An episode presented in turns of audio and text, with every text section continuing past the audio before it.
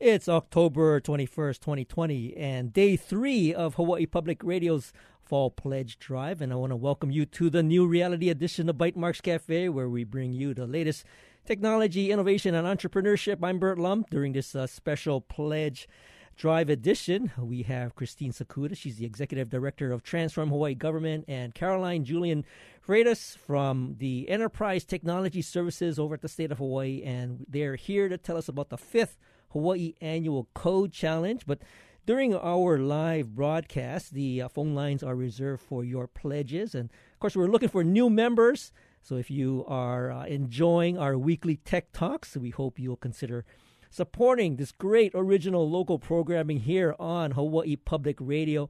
And of course, uh, you can pledge by going to hawaiipublicradio.org or you can call us at our brand spanking new call center at 888 536 4700. And of course, now I want to welcome Christine Sakuda and Caroline Julian Freitas to Bytemarks Cafe. Welcome. Hi, Burt. Thanks, Thanks for, having, for having me. Yeah, so, you know, I wish you were in the studio, and I don't know when it was the last time that we had you uh, both in the studio, but it seems like a like a whole lifetime ago.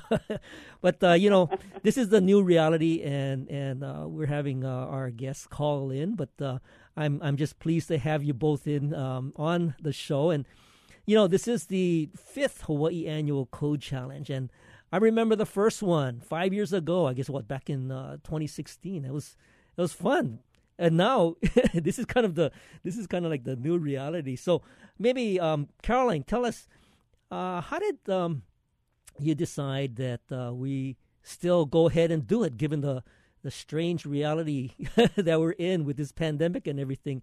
I mean, I love the fact that it's still gonna go on, but uh, you know, it's a that's another that's a whole other set of uh, work that you got to do.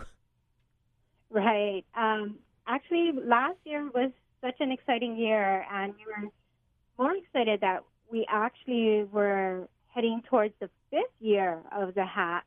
So we thought um, we changed things up a little bit this year by introducing workshops earlier before the actual competition. So when we started planning for the fifth year, we were actually planning to have it live, you know, um, in person workshops leading up to the hack. And then when this global pandemic hit, um, we thought, well, you know what?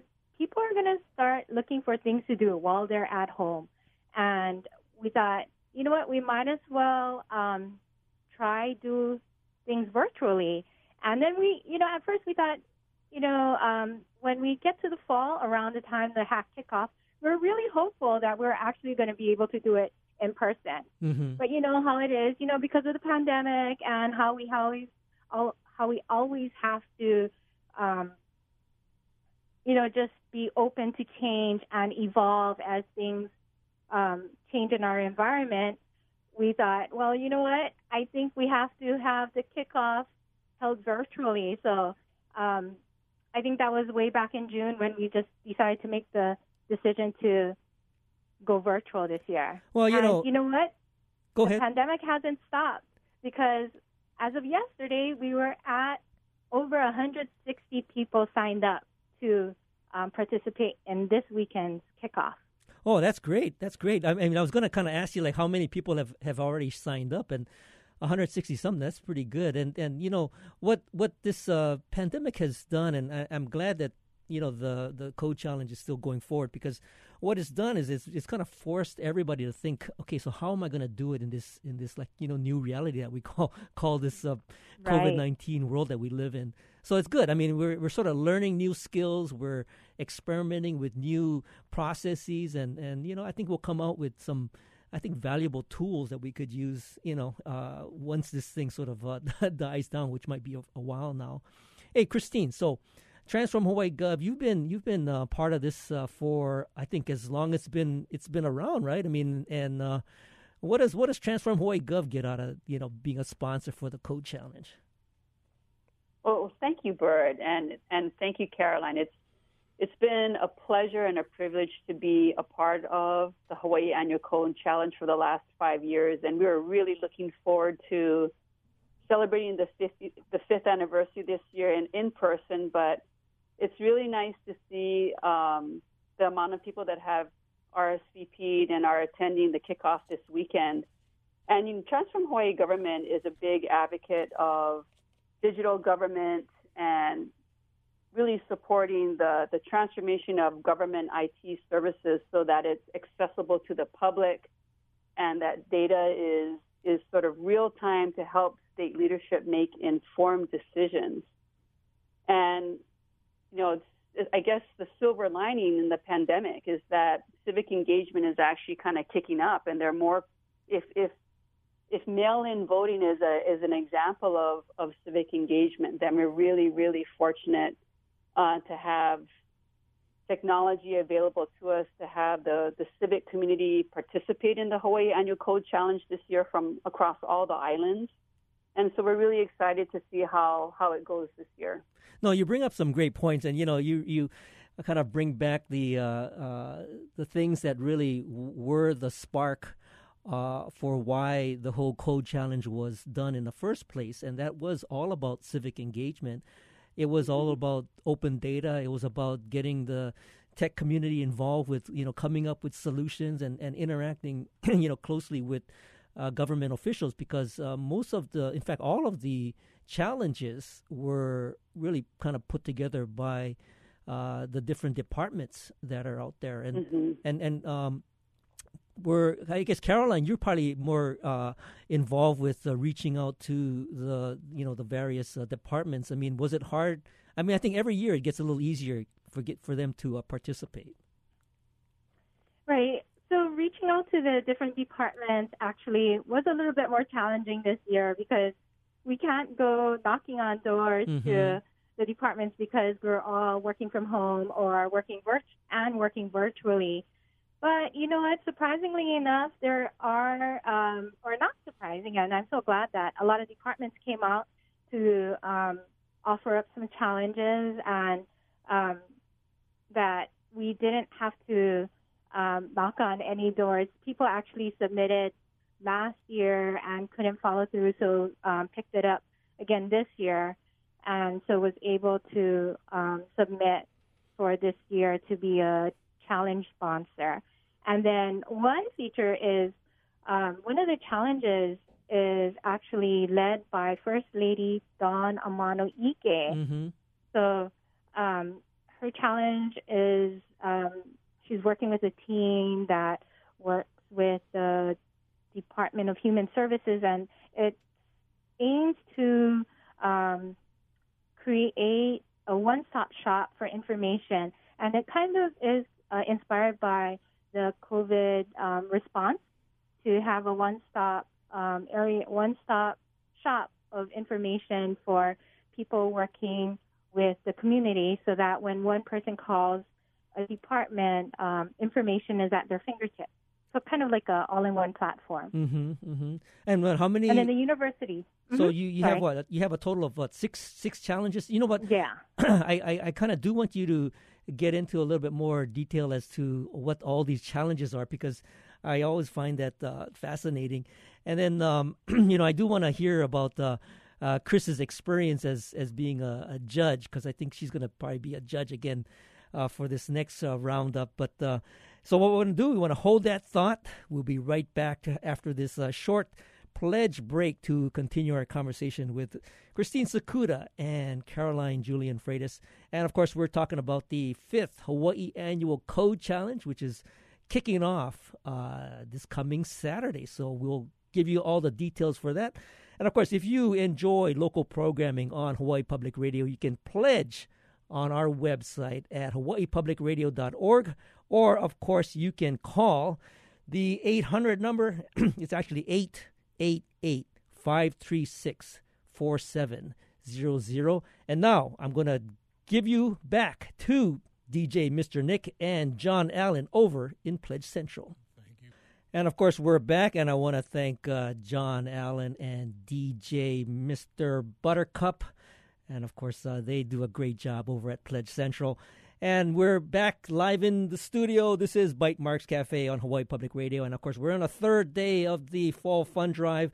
And of course, you can visit hawaiipublicradio.org or you can call 888 536 4700 for your pledges. And and of course, uh, we have two lovely ladies here on the show today Christine Sakuda from Transform Hawaii Gov and Caroline Julian Freitas from Enterprise Technology Services. And of course, we're talking about the fifth Hawaii Annual Code Challenge. And, and I must add that uh, Christine is a member, and I'm I'm coaching I'm coaching uh, Caroline to Woohoo! get her to become a member as well. so, but I, you know, you know me, no pressure. But you know, we were talking about the code challenge and uh, the challenges that are coming up from the uh, the departments and and uh, Caroline, you were talking about the one that was being uh, developed by uh, First Lady Dawn um, Ige, and so tell us a little bit of some of the others. I mean, you know, I, I know there's six, and maybe you don't have time for all six, but uh, what are some of the other ones that pop pop into your mind? Well, there's also, you know, I got to give a shout out to our office, the Office of Enterprise Technology Services. We have a challenge this year, and it's um, for those who are the data enthusiasts out there. It's to help us um, create a dashboard for the public, and it's it's for um, it's a visualization dashboard for our IT portfolio and roadmap. So I know there's a lot of interest in, out there for um, for what kind of projects we're working on. So I have to, of course, promote that, and hopefully we'll have a lot of entrants to try to propose a solution for our challenge. And then, um, of course, a shout out to CIO of UH, Garrett Yoshimi. He Mhm. came up with a challenge too, and it's to come up with a visualization for UH um, in order to identify patterns of use of resources. So um, that'll be exciting. I I'm just so happy that he's finding the time to actually help us and join us this year. So Well, there's a lot of really um, good challenges, and um, they some of them are in response to the pandemic and how we evolved and try to improve government services that Mhm. way. And um, yeah, so we just hope that a lot of um, participants will try to do their best in presenting solutions. So, so Caroline, tell me, uh, you've you've uh, probably seen some of the names. I mean, are you expecting the same kind of cross section of participants? And usually, uh, past past uh, code challenges, you know, there were uh, a good good representation from some of the students over at the UH, especially in the uh, computer science department. Uh, what do you see as the sort of the general cross section uh, this year? You know, interestingly enough, um, along with the UH, you know, the the college students, and then we this year we tried to um, encourage more high school participants by holding a workshop for teachers so that they can help their students um, become participants and come up with solutions in the hack. Um, interestingly enough, I saw on the Slack channel that people who are um, getting into IT as second careers are looking to join teams. Oh, that's great. That's So great. were- Yeah, yes. Yeah, it's yeah. So you know, it's kind of like an older crowd, post college um, age, uh, just and then just people who just want to have fun, um, and that includes like the Hawaii um, Code for Hawaii Mm-hmm. Mm-hmm. group. They Oh, were that's great. interested in joining, so um, I'm hoping that they'll come up with a team. I know we went and talked to them, and they sounded interested, and I hope they turn out they come out on Saturday with the team and um, join us this year. Well, you know, I got to tell you, the Code for Hawaii folks, they're they're ringers, you know. So those guys are all pros. So you got to you to keep your eye on those You guys. might win the four thousand dollar prize. Then it's more competitive this year. Then. Well, speaking of prizes, uh, uh, Christine. So as a as a sponsor, I mean, I'm I'm sure. Uh, I mean, you've been a judge before too, right? So what's the what's the responsibilities that are on your shoulders to to kind of um, go through the evaluation of some of the uh, projects that come out at the uh, I guess in about four weeks. What what is what is it that you have to start thinking about in terms of judging? Well, I I think that the um, one of the things that really inspired me to continue to participate in the in the Hawaii Annual Code Challenge is just the the amount of interest that comes from the the civic tech community, the the coding community, you know, aspiring techies that that really want to try something new and that are really looking to give back. You know, that those types of of tech folks in the community are really drawn to the Hawaii Annual Code Challenge. So it's a really nice convening space for both the the public sector to say, "Hey, I need some help in some of these kind of challenges," and for the community, you know, IT sector to say, "Well, we have maybe we can help out and put the two together in the in the code challenge, which culminates on on judging days." So, you know, some of the things that I think we look for in judges is just how thought out the the the ideas are and the concepts are, if they actually are able to kind of test a, uh, you know a real a real system and how they present and I just marvel every year at the amount of innovation and ingenuity that really comes out of all of the teams that that really compete in the code challenge. It's really inspirational. You know, you bring up a great point, and, and I, I do agree. There's a lot of great ideas, innovation, prototypes that come out of the uh, code challenge. And Caroline, I mean, being that you're you know in the middle of uh, uh, ETS, Enterprise Technology Services, uh, what what is the have you have you given some thought about the life after code challenge? I mean, what what is the future of any of these projects? And I know that's something that uh, you know we've been we've been sort of talking about over the last uh, you know 3 mm-hmm. four, five years. Any any new insights into what's going to happen with any of these prototypes after the code challenge? Well, every year we're hoping that you know the prototypes that come out of the code challenge is something that the departments will consider uh, looking at and um, hoping to implement into um, you know develop, helping to develop it even further so that it can be implemented or adopted some way. Whether it's just the idea from one of the projects then we can say that idea what came from this team and inspired at the hack or whether it's the entire project you know the whole prototype if it can even be developed even further so that it's mature enough to be implemented at a department Mm-hmm. So every year, that's what we're hoping for. ETS is really hopeful that we're going to be able to do that with our dashboard um, for the IT projects so that um, the public can see what kind of um, modernization projects the state is working on. So we're hopeful. So, so this is the year. So, Caroline, uh, you know, we only got a few seconds left, but uh, if uh, anybody wants to join in and, and take part in the launch that's taking place tomorrow and, and maybe even uh, be a part of the, the team formation, where can they go? When it kicks off on Saturday, right? Yeah, kicks off tomorrow, right? So where can they sign up? They sign up. Uh, they go to Hawaii hack.hawaii.gov. Great. I'll put it up on our show notes. That's HACC transform.hawaii.gov. Christine Sakuda is the executive director of Transform Hawaii Government, and Caroline Julian Freitas is the public information officer over at Enterprise Technology Services. And I want to thank you both for joining us. Thank you. Thanks, Thanks for having us, Burt. And of course, thank Thanks, you. Christine. Thank you for listening to Bytemarks you, Cafe. Caroline. Join us next week when we'll talk to representatives of the Blue Startups Cohort 12.